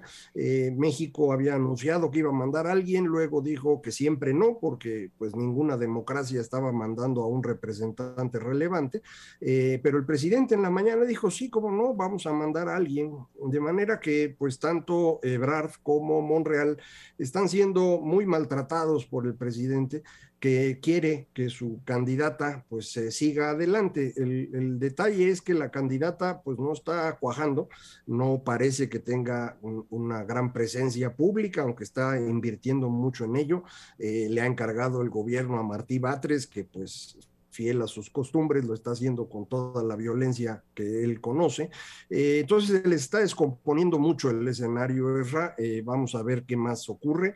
Eh, un dato a lo mejor último relevante al respecto es que ahora que se enfermó el, presidente, el encargado de las mañaneras es el secretario de gobernación y es una buena ilustración de qué es lo que ocurriría si la revocación de mandato fuera exitosa y tuviera que que retirarse López Obrador. El que quiera saber cómo sería, pues que vea las mañaneras con Adán Augusto, ese es más o menos lo que sería esperable, ¿no? Bueno, pues ahí está, obviamente, en un escenario que no va a suceder, Macario, porque primero tendría que pasar la propia, eh, el, filtro de la, el eh, registro de la eh, propia revocación de mandato que dice el, propio Lorenzo Córdoba que podría ser eh, válido, podría sí eh, funcionar, pero que mm, nos queda claro, creo, a menos que haya una sorpresa, que mm, la votación sería básicamente a favor de que el presidente se mantenga.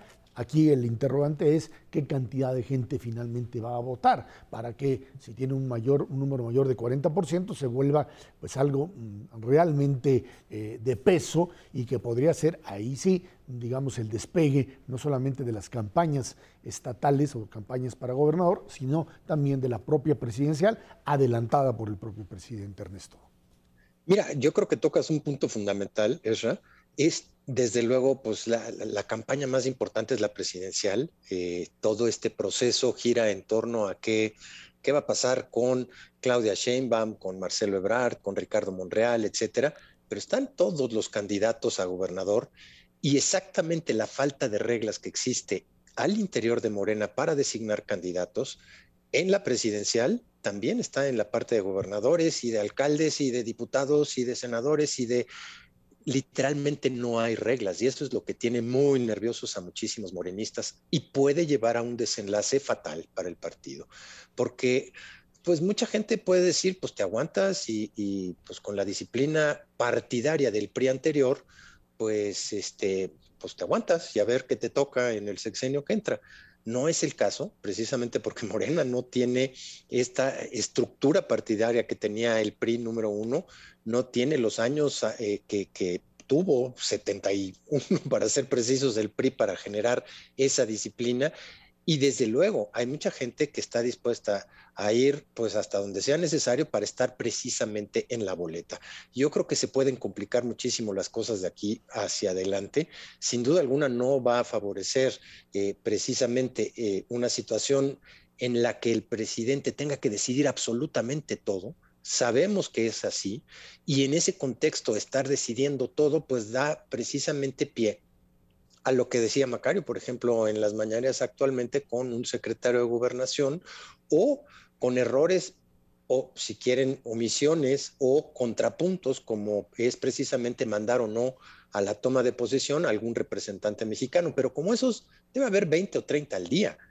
Y un segundo aspecto fundamental de aquí para adelante es que Ricardo Monreal no solamente es un senador por Morena, es un senador que es líder del Senado y hay que ver cómo se van a tratar de aquí hacia adelante, pues las decisiones precisamente al interior de un órgano que puede literalmente tapar o no las decisiones o las iniciativas que ponga el presidente sobre la mesa para los últimos tres años de su mandato. Muy complicado se ve el panorama político precisamente en este contexto, en donde, pues sí, puede haber una favorita específico del presidente para ser su sucesor, su sucesora, pero no va a estar claro que tenga todo el terreno planchado y el, todo el apoyo de todo el partido en torno a una figura como es precisamente Claudia Sheinbaum. A ver, yo tengo por ahí una hipótesis que no sé si puede ser válida o no, pero que estaría ligada precisamente al tema de la reforma eléctrica. Y es el hecho de que pues, eh, este sería el punto de quiebre o el punto de afirmación de todo este modelo de gobierno.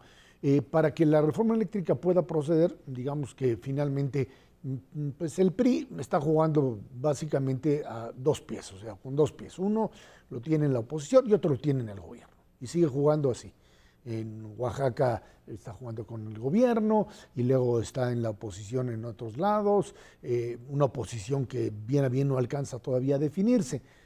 Eh, la definición tanto de la oposición, del PRI como tal, como de un Ricardo Monreal en Morena en el Senado, estará en el momento en que la reforma eléctrica pues, se lleve a ese espacio y se tengan que tomar decisiones abiertas, claras, transparentes, y a partir de ello, pues ahora sí, si Ricardo Monreal decide apoyar la reforma eléctrica, pues estaría ahora sí que del lado, dicen, de los radicales, de aquellos que van en la línea que incluso el propio presidente ha marcado, o generará una ruptura. eh, y los priistas estarán también en la misma disyuntiva.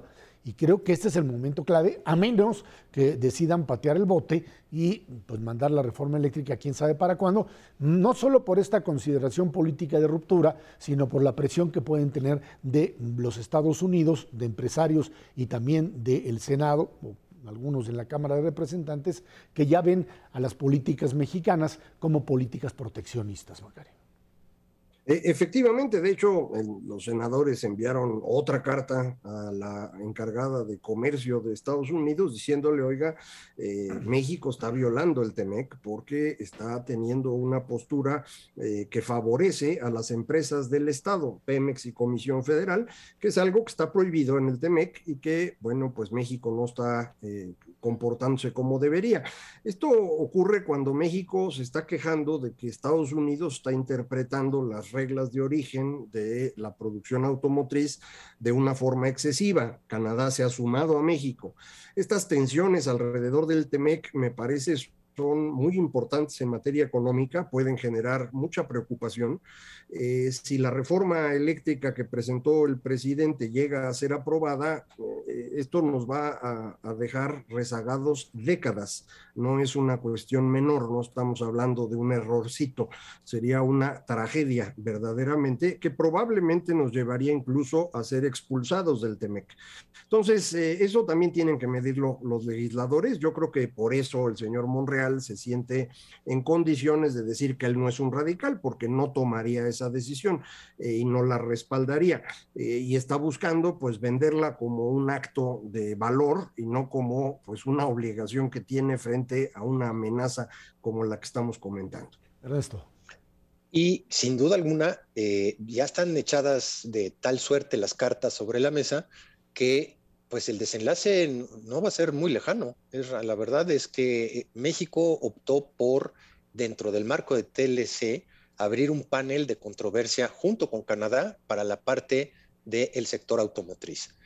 Y al mismo tiempo, eh, Estados Unidos está empezando a decir, ah, sí, a esas nos vamos. Bueno, entonces yo también quiero abrir precisamente lo que dice Mariano, dos frentes. Uno, el laboral, porque la verdad de las cosas es que no han tenido hasta este momento las autoridades mexicanas pues ninguna iniciativa específica para mejorar las condiciones laborales de acuerdo con la visión estadounidense para esta parte. Y número dos, importantísimo, precisamente el favoritismo que hay para la Comisión Federal de Electricidad y para Pemex en el marco de, todas las actividades económicas. Vámonos a una pausa y de regreso Banco Mundial que tiene por ahí también ya expectativas de crecimiento bastante bajas para México.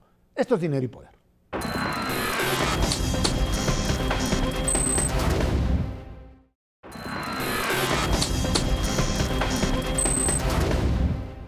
El Banco Mundial mantiene sin cambio las expectativas de crecimiento de la economía mexicana para este año 2022 y para el próximo 2023. A pesar de que pronosticó una desaceleración de la economía mundial, estima que el PIB de México crecerá este año 3%, 2,9 por ahí, y 2.2 en 2023. La institución dijo que la demanda externa se debilitará por un crecimiento más lento de la Unión Americana. Además, estará presente el endurecimiento de la política monetaria para combatir el alza inflacionaria y la austeridad fiscal. Aquí el problema está en que en Estados Unidos, bueno, pues ya sabemos, tienen su inflación del 7%, la Reserva Federal está metida pues ahora en el problema de que pues anuncian primero que por ahí de marzo, dicen las minutas, estarían aumentando la tasa de interés y esto le pegó a los mercados. Dijeron, no, no, no, no, no, perdón, perdón, perdón, hubo un error. En marzo lo que vamos a hacer es dejar de estar comprando bonos. Y en algún momento estaremos subiendo la tasa, eh, cuatro veces en el año. Eh, y bueno, pues tienen un problema con el crecimiento, más ahora económico, metido ahí con problemas serios de abasto de productos y están en esta disyuntiva, en donde estamos metidos todos, de pues, eh, inflación sin crecimiento y cómo hacerle para generar pues, un proceso de caída de la inflación con un crecimiento económico sin que esto nos lleve a una carrera precios-salarios donde sabemos pues termina siendo esto un verdadero desastre. Estamos metidos en un verdadero problema y la economía mexicana pues dicen 3%, hay quienes van a 2.9, o Macario que dice prácticamente que uno si nos va bien. No dice que uno, a lo mejor Ernesto, porque Macario está muy pesimista como para empezar el año. Sí, está. La verdad es que se antoja un año muy complicado. Se han reducido dramáticamente las predicciones de crecimiento a nivel internacional. No solamente es Estados Unidos, también se pronostica mucho menor crecimiento en todas las economías avanzadas y también se pronostica un menor crecimiento en China. Sí está complicado el panorama internacional. Esta disyuntiva entre inflación y crecimiento pues está bastante clara. La mayor parte de los bancos centrales sí han anunciado que van a aumentar las tasas de interés y eso necesariamente le va a pegar al gasto de consumo, al endeudamiento en general y desde luego a la inversión en todas partes del mundo. Esa es la, digamos, la parte responsable. Han sido muchos años de manera consecutiva de expansión monetaria a nivel internacional y en algún momento, pues se tienen que tomar este tipo de decisiones, eh, no a la ligera. La verdad de las cosas es que sí nadie quiere ser banquero central en estos momentos porque tienen una losa de responsabilidad brutal. La Reserva Federal, el Banco Central Europeo, pero muchos otros banqueros centrales también de economías emergentes tienen una losa de responsabilidad en estos momentos, Serra, porque vienen épocas realmente complicadas. Y yo te diría, sí, efectivamente puede desatarse una carrera entre salarios y inflación, déjame decirte, históricamente siempre gana la inflación y siempre se deterioran los salarios y siempre el que sale raspado es la gente que menos ingresos relativos tiene en todas las economías, no solamente las economías emergentes, las economías más pobres, también en las economías industrializadas. No hay peor impuesto que se le pueda poner a las clases trabajadoras que la inflación y déjame decirte, ese impuesto está al doble de lo que teníamos hace tres años. Y va a estar complicado bajarla en la medida en que sigues teniendo cuellos de botella importantes de oferta. No todo es por el lado del control de la demanda. Si tienes un proceso bastante complicado en términos de tasa de interés, sí pero al mismo tiempo tienes que ver la manera en que se restituyan las partes de oferta y por esa vía también coadyuvar a que baje un poquito la inflación. No estamos haciendo lo conducente tampoco en ese terreno. Pues sí, está difícil, ¿no, Macario? Aumentar la oferta, ¿cómo le es para que empiecen a producir más y los chinos y todo? Pues eso no es asunto de la reserva, ¿no? Está difícil encontrarle una salida. En realidad el problema de la oferta eh, se debe a un exceso de demanda, perdón por eh, confundir con estas palabrotas, pero lo que ocurrió es que en 2020, recordarán los amigos del auditorio, frente a la grave crisis económica resultado del confinamiento, los países eh, desarrollados empezaron a gastar mucho dinero sus gobiernos para impulsar la economía. Y ese dinero le llegó a la gente y la gente efectivamente ahorró primero una parte y luego empezó a comprar. Y compraron tanto que se acabaron lo que había y como hubo meses en los que no se pudo trabajar, pues ese es el, conflicto de las cadenas de suministro que tanto se menciona. Eh, ya no es un problema originado esencialmente en la falta de producción, sino en estas compras excesivas. ¿Cómo le haces para bajar la inflación? Pues la única forma es frenando esas compras. Y para frenar esas compras hay que subir tasas de interés y es lo que va a hacer la Reserva Federal. Cuando haga eso, pues nos va a frenar a todos. Ahora, México, ¿cómo puede crecer? Pues crecemos por las exportaciones, ya lo platicamos cuando hablamos de industria, manufacturas van a crecer algo, el resto de la industria no. Y los servicios en México tienen un problema que yo no sé bien por qué la mayor parte de mis colegas no ha analizado con más cuidado y es la reforma al outsourcing. el outsourcing estaba colocado dentro de un sector que se llama servicios profesionales y de apoyo, que tiene una caída en este momento de más del 60%. Y ese sector vale 5 puntos del PIB. Esto lo que significa es que nada más por pura comparación estadística, durante 2022, ese sector le va a quitar dos puntos al crecimiento de la economía. Y como la expectativa más razonable, la que tiene Citibanamex o tiene Credit Suisse o que tiene el Bank of America, es 2% de crecimiento, pues quítale los dos que se van a perder a esos dos y te queda cero. Por eso mi insistencia en que no esperen un gran crecimiento de la economía. Sí hay un problema de fondo. Si tú quieres producir más, Erra, que es lo que comentabas, pues la forma más sencilla es invierte, bueno, la inversión en México en los últimos dos años ha sido tan baja que por primera vez en la historia hemos perdido capital instalado. Es tan grande el costo de mantener el capital, lo que se llama depreciación, y es tan baja la cantidad que se invierte que en los últimos dos años se ha reducido el stock de capital disponible. Y si tú tienes menos capital para producir, pues la gente puede ser menos productiva. No hay de dónde sacar crecimiento económico en México hasta que haya inversión. Ahora, en, ese sentido, el tema del outsourcing supuestamente tendría que resolverse bajo un mecanismo de traslado de aquellos que trabajaban en ese, en ese nivel, o sea, en el eh, empleo, digamos, por servicios eh, profesionales contratados a una estructura formal. Pero pues parece que ese es el problema de fondo, en donde precisamente como...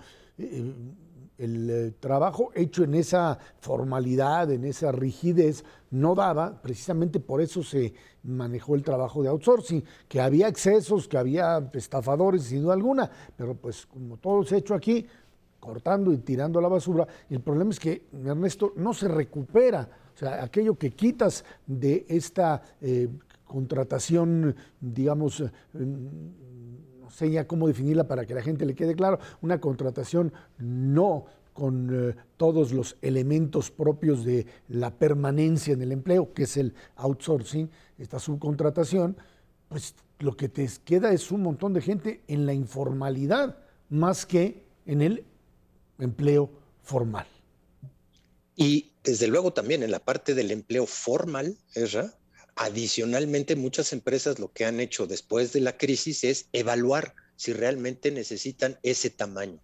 Y la mayor parte de las evaluaciones los ha conducido a hacerse más chicos, a, hacer más con menos gente. Y eso pues es tremendo en términos del impacto que tiene sobre el, em, eh, el empleo global de la economía en su conjunto, sobre la informalización de la economía, como tú bien lo dices, pero también sobre la parte de sueldos y salarios. La verdad es que aunque haya aumentado el salario mínimo, los sueldos y salarios medios de la industria manufacturera, medios también de la parte digamos, del sector servicios y del seguro social se han estancado y con una inflación creciente le pegas doblemente a la parte de consumo que sigue siendo el 60% de nuestro Producto Interno Bruto. Sí está complicado, sí te pega la parte del outsourcing, pero a final de cuentas tienes estos eventos del sector formal llámale por ejemplo turismo, que han sufrido brutalmente durante el 2020 y 2021 y ESRA con el Omicron en este 2022 también van a tener un impacto justo en el mejor momento del turismo internacional para México, que es los meses de enero, febrero, marzo, pues tenemos otra vez otro pequeño problema por el lado pues de, de la parte de salud que nos castiga y nos vuelve a castigar por tercer año consecutivo. Macario, algo positivo para iniciar el año, ¿no? Eh, tenemos la esperanza de que durante enero se acabe esta ola de Omicron y ya para febrero podamos empezar a trabajar. Eso es lo más positivo que se me ocurre, mano. Bueno, pues ahí estamos. Verdad le deseamos un buen 2022 a todo nuestro público y aquí esperemos estar pues con ustedes en este, en este nuevo año. Macario Esquetino, Ernesto Cervera, muchísimas gracias. Gracias a usted que nos ve y nos escucha todos los jueves a las 10 de la noche aquí en el 11 Dinero y Poder. De nuevo, muchísimas gracias y muy buenas noches.